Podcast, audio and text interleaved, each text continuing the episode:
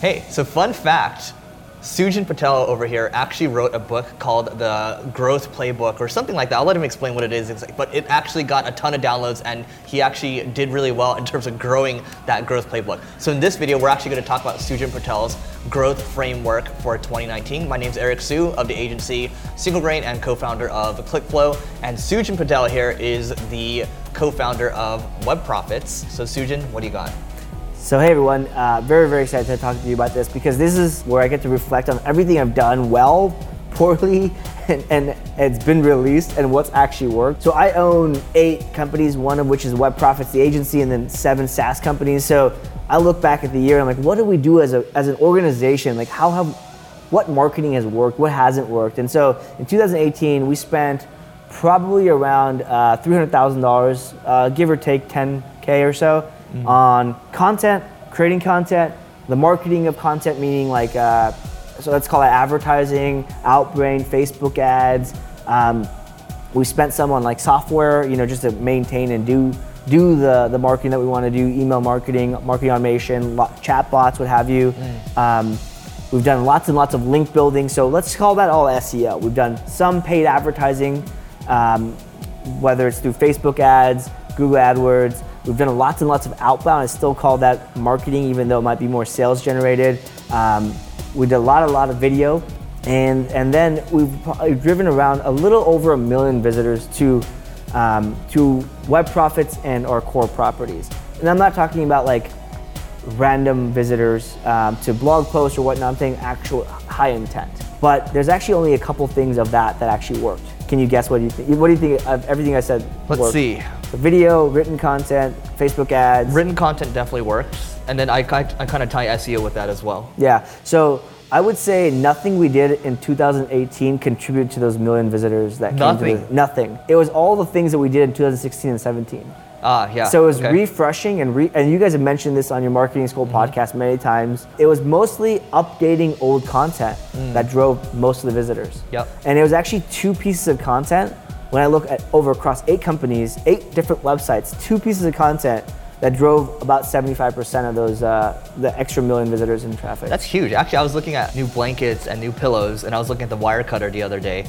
What I found in all those articles, like best pillow, da, da, da, they just kept updating over and over and over, which is why they rank for millions and millions of keywords. So um, I'm not surprised that that's worked out well for Sujan. Is there anything else? Yeah, so it was actually laying the foundation for next year. So when I figured this out, it was probably around like summertime. I was like, wow, nothing I'm doing is working. And you would think as a marketer, that's like a horrible sign. Yep. It wasn't that that nothing I was doing was working. It's actually the other way around. Things I'm doing take a lot longer than I anticipated to work. Yep. That we talked about this in a previous video. 18 to 24 months to see mm-hmm. content marketing work. Content marketing was working. It just took a whole lot longer than I anticipated. When I first started uh, doing content marketing, it was a lot less time, six months. So what I'm really focusing on, and I'm going to continue to double down on, is the foundational work. I'll give you an example. At Mailshake, one of our SaaS companies targeting salespeople. It's an outbound sales tool. We're laying down, and we spent from July, and we're going to continue this, all the foundational work, um, all the high intent keywords that salespeople would search for. We're writing content on, and we're going to continue to iterate on. And we're actually already seeing success in, but it's just not where you would see it. It's not in our analytics yet. It's on page five of Google. Mm. It's one of our 100 articles that gets traffic every month. Not the highest, probably one of the lowest, and we're doubling down on that. So we're creating all these foundational. So you're seeding it first, and you're seeing what goes well, and then you're upgrading it. Yeah, and what we'll essentially do, we're creating, we are going to be creating a book on this, mm. and an ebook on all these things combined. We're creating all the individual chapters and sections of this book, mm-hmm. and if it starts to trickle out as it plays out, we're going to put this into a, a giant kind of book. And it, it's almost like the reverse of a 10x piece of content. Mm. Instead of instead of um, creating the piece of content first and then pushing it and promoting it because the ROI is not there for us, mm-hmm. we're creating individual pieces and as it starts to unfold, we'll put the book and 10x piece of content together. That's a really good point. That's actually what we're planning to do with uh, the Marketing School podcast too, just because it's like every day. So uh, look, it's the seed and grow. You should just coin that term. Seed and grow. Seed and grow. There you it go. It fits well with single grain. Oh yeah, it does.